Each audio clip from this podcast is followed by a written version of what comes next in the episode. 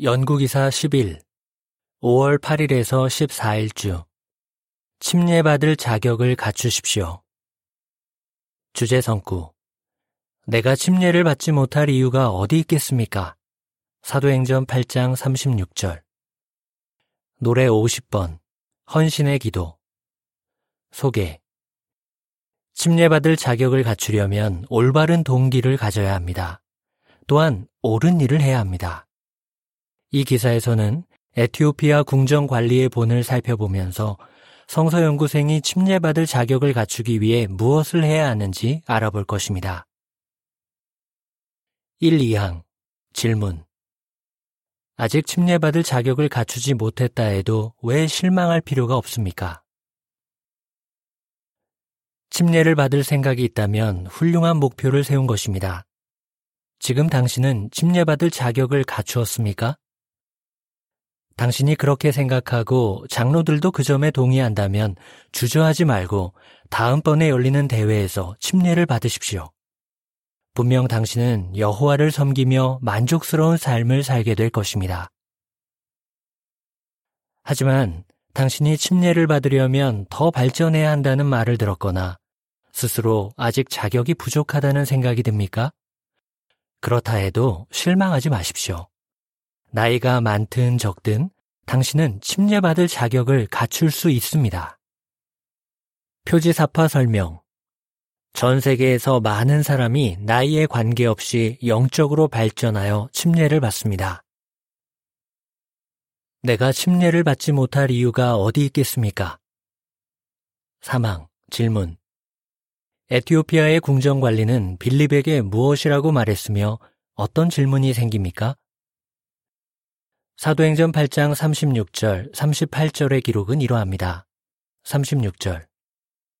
그들이 길을 가다가 물이 있는 곳에 이르자 환관이 말했다. 보십시오. 여기 물이 있습니다. 내가 침례를 받지 못할 이유가 어디 있겠습니까? 38절.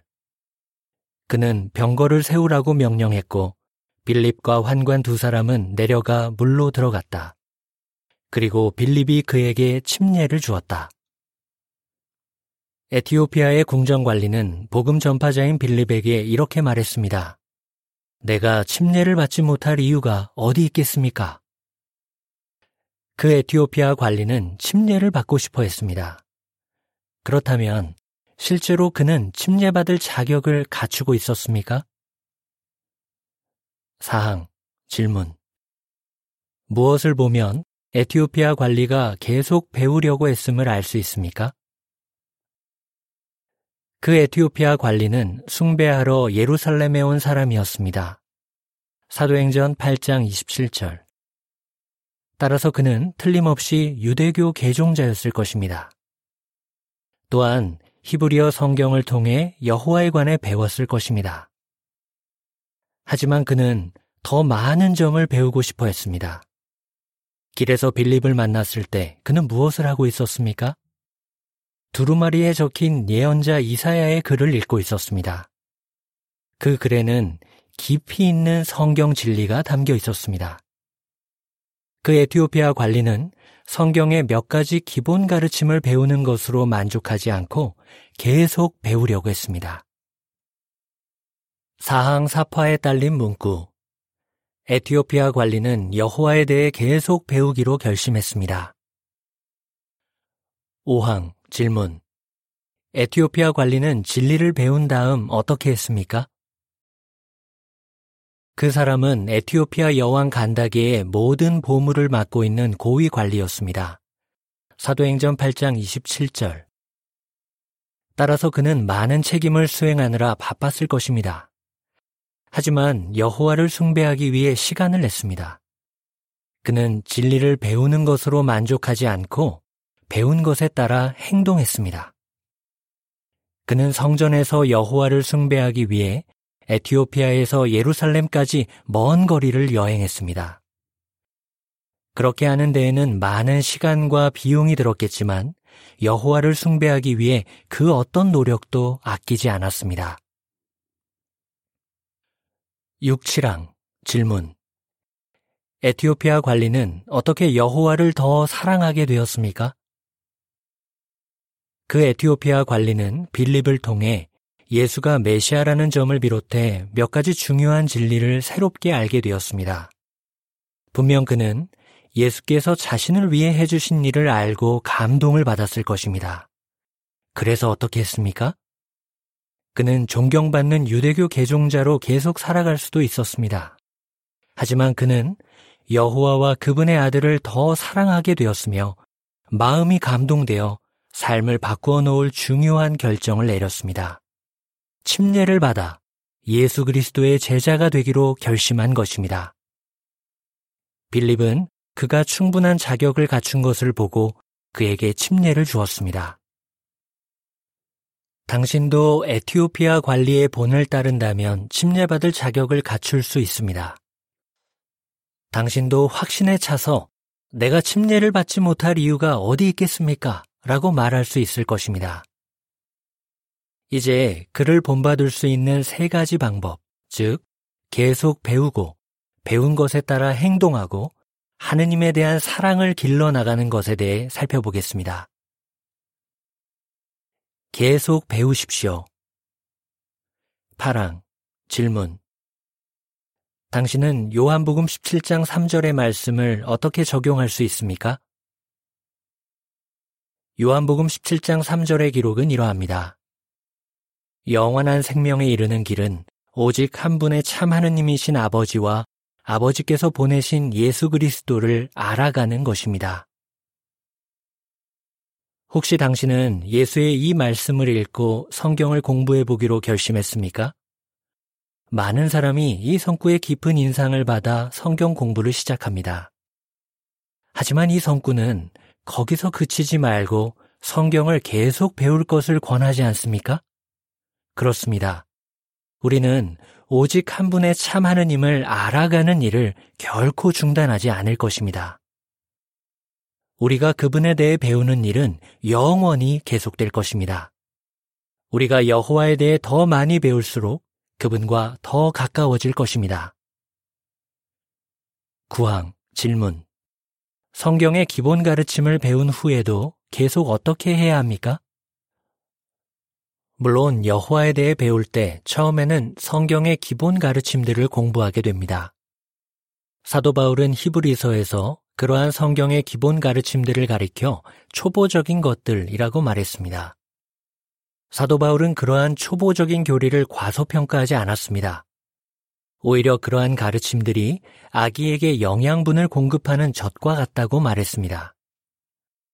하지만 바울은 모든 그리스도인들에게 성경의 기본 가르침을 배우는 것에서 그치지 말고 하느님의 말씀에 담긴 깊은 진리를 계속 배울 것을 권했습니다.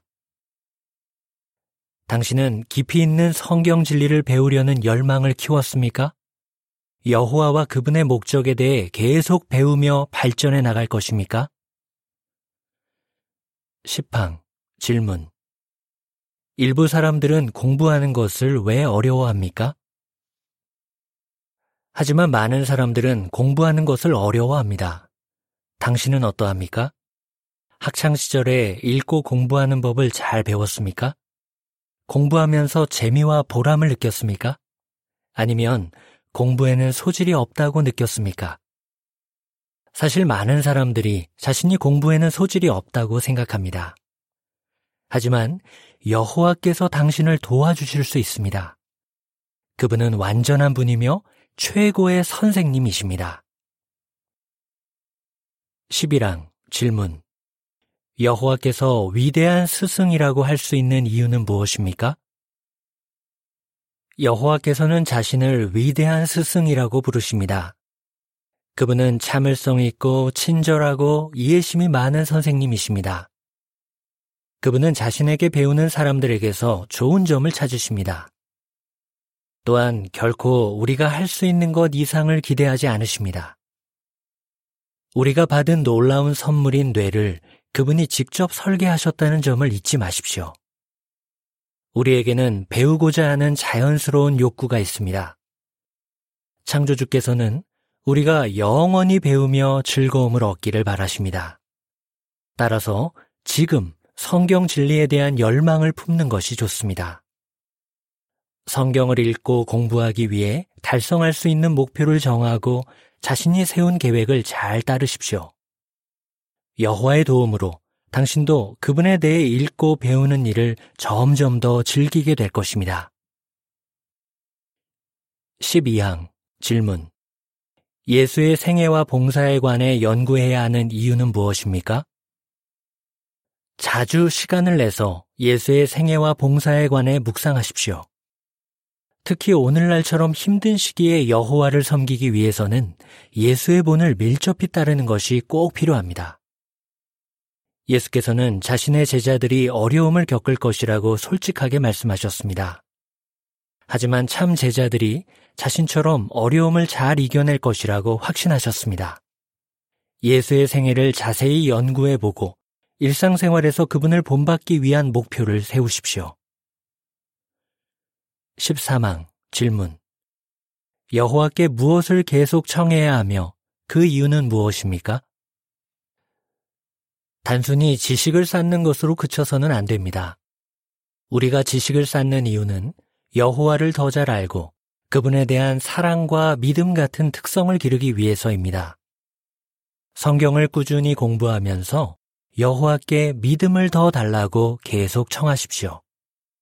여호와께서는 그러한 기도에 기꺼이 응답해 주실 것입니다. 하느님에 대한 정확한 지식을 쌓으면서 진정한 믿음을 기르면 그 믿음을 행동으로 나타내게 될 것입니다. 배운 것에 따라 계속 행동하십시오.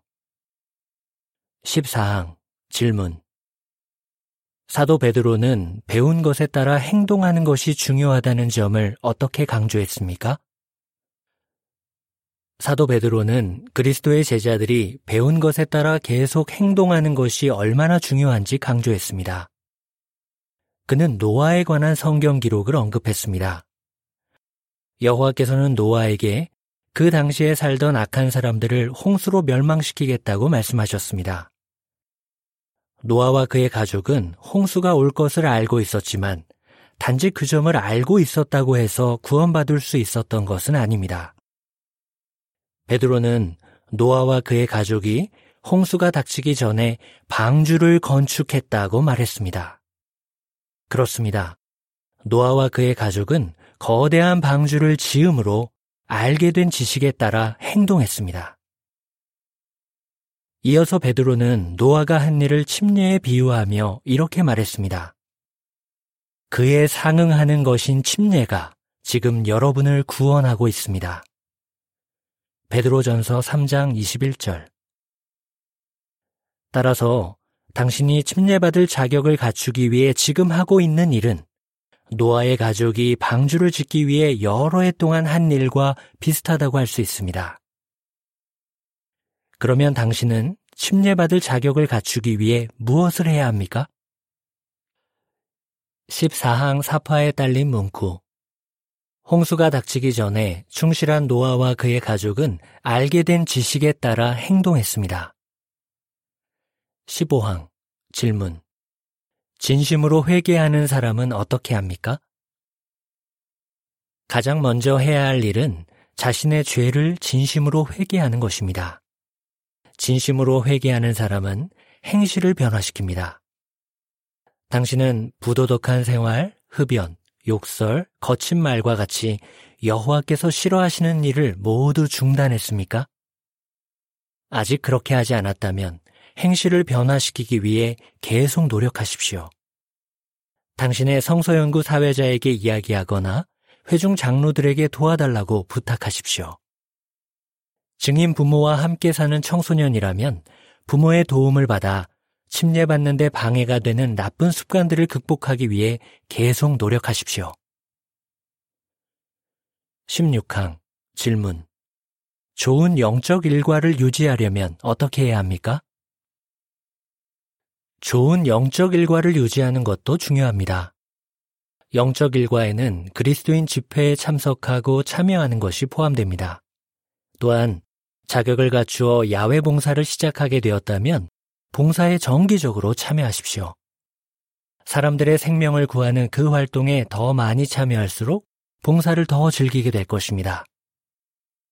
증인 부모와 함께 사는 청소년이라면 이렇게 자문해 보십시오. 나는 부모님이 말씀하시면 그제서야 집회나 야외 봉사에 갈 준비를 하는가? 아니면 스스로 영적 활동에 참여하는가? 당신은 스스로 그러한 활동에 참여함으로 믿음을 표현하고 여호와 하느님에 대한 사랑과 감사를 나타낼 수 있습니다. 그렇게 하는 것은 경건한 정성을 행동으로 나타내는 것이며 여호와께 예물을 드리는 것입니다. 우리가 마지못해서가 아니라 기꺼이 예물을 드릴 때 하느님께서는 언제나 기뻐하십니다. 우리는 우리가 가진 가장 좋은 것을 여호와께 드릴 때 행복을 느끼기 때문에 그처럼 자원해서 그분을 섬깁니다. 여호와에 대한 사랑을 계속 길러나가십시오. 17, 18항 질문 침례받을 자격을 갖추려면 어떤 특성이 꼭 필요하며 그 이유는 무엇입니까? 당신은 침례받을 자격을 갖추어 나가면서 어려움을 겪게 될 것입니다. 사람들은 당신이 여호와를 섬기는 것을 비웃을지 모르며 심지어 당신을 반대하거나 박해할지도 모릅니다. 또한 당신은 나쁜 습관을 극복하기 위해 노력하면서도 이따금 다시 그런 습관에 빠지게 될 수 있습니다. 침례를 받기 위해 해야 할 일이 너무 많다고 느껴져서 조급해하거나 좌절할 수도 있습니다. 그럴 때 인내하는 데 도움이 되는 것은 무엇입니까? 바로 여호와에 대한 사랑입니다. 여호와에 대한 사랑은 당신이 기를 수 있는 가장 아름다운 특성입니다. 잠언 3장 3절에서 6절의 기록은 이러합니다. 충성스러운 사랑과 충실히 너를 떠나지 않게 하여라. 그것들을 내 목에 메고 내 마음판에 기록하여라. 그러면 하느님과 사람의 눈앞에서 은혜와 좋은 통찰력을 얻게 될 것이다. 마음을 다해 여호와를 신뢰하고 자신의 이해에 의존하지 마라. 모든 길에서 그분을 유의하여라. 그러면 그분이 너의 길을 곧게 하실 것이다. 하느님에 대한 깊은 사랑을 기르면 살면서 어려움을 겪더라도 잘 이겨낼 수 있습니다. 성경은 여호와께서 자신의 종들에게 나타내시는 충성스러운 사랑에 대해 자주 언급합니다. 여호와의 충성스러운 사랑은 결코 사라지지 않으며 그분은 자신의 종들을 결코 저버리지 않으십니다. 당신은 하느님의 형상대로 만들어졌습니다. 그러면 당신은 어떻게 하느님께 충성스러운 사랑을 나타낼 수 있습니까? 19항 질문 여호와께서 당신에게 해주신 일들에 감사하는 마음을 어떻게 더 기를 수 있습니까? 무엇보다도 감사하는 마음을 기르십시오. 매일 이렇게 생각해 보십시오. 여호와께서 나에게 어떻게 사랑을 나타내셨는가? 그런 다음 여호와께서 당신에게 해주신 일들을 구체적으로 언급하며 감사의 기도를 드리십시오. 사도 바울처럼 여호와께서 사랑에서 우러나와 하신 일들을 당신에게 개인적으로 해주신 것으로 여기십시오. 갈라디아서 2장 20절의 기록은 이러합니다. 나는 그리스도와 함께 기둥에 못 박혀 있습니다. 이제 더 이상 내가 사는 것이 아니라 그리스도께서 내 안에 사시는 것입니다. 사실 내가 지금 육체로 사는 삶은 나를 사랑하시고 나를 위해 자신을 넘겨주신 하느님의 아들에 대한 믿음으로 사는 것입니다. 이렇게 자문해 보십시오. 나는 그분의 사랑에 보답해 드리기를 원하는가? 당신이 여호와를 사랑하면 계속 유혹을 물리치고 어려움을 잘 인내할 수 있을 것입니다. 또한 영적 일과를 잘 유지하여 매일 한결같이 여호와에 대한 사랑을 나타낼 수 있을 것입니다. 19항의 사파 설명 젊은 자매가 여호와께서 주신 것들에 대해 감사의 기도를 드립니다. 사파에 딸린 문구 당신은 날마다 여호와께 감사를 표현할 수 있습니다. 20항 질문 당신은 어떻게 여호와께 헌신할 수 있으며 그것은 얼마나 중요한 결정입니까? 시간이 지나 여호와에 대한 사랑이 깊어지면 당신은 그분을 섬기겠다는 특별한 기도를 하게 될 것입니다. 다시 말해 하느님께 헌신을 할 것입니다. 여호와께 헌신하면 놀라운 전망을 갖게 될 것임을 기억하십시오. 당신은 영원히 그분께 속한 사람이 될 수 있는 것입니다. 여호와께 헌신의 서약을 하는 것은 삶이 순조로울 때에도 힘들 때에도 언제나 그분을 섬기겠다고 약속하는 것입니다. 그 서약은 영원히 유효하며 결코 다시 반복할 필요가 없습니다. 그렇습니다. 여호와께 헌신하는 것은 매우 중요한 결정입니다. 하지만 이 점을 생각해 보십시오. 당신은 살면서 많은 결정을 내리게 될 것입니다. 그 중에는 매우 잘한 결정도 있겠지만 여호와께 헌신하는 것보다 더 나은 결정은 결코 없을 것입니다. 사탄은 하늘의 아버지에 대한 당신의 사랑을 약화시켜 당신의 충절을 꺾으려고 할 것입니다. 사탄에게 결코 굴복하지 마십시오. 당신이 여호와를 깊이 사랑한다면 헌신의 서약에 따라 살고 하늘의 아버지와 계속 더 가까워질 것입니다.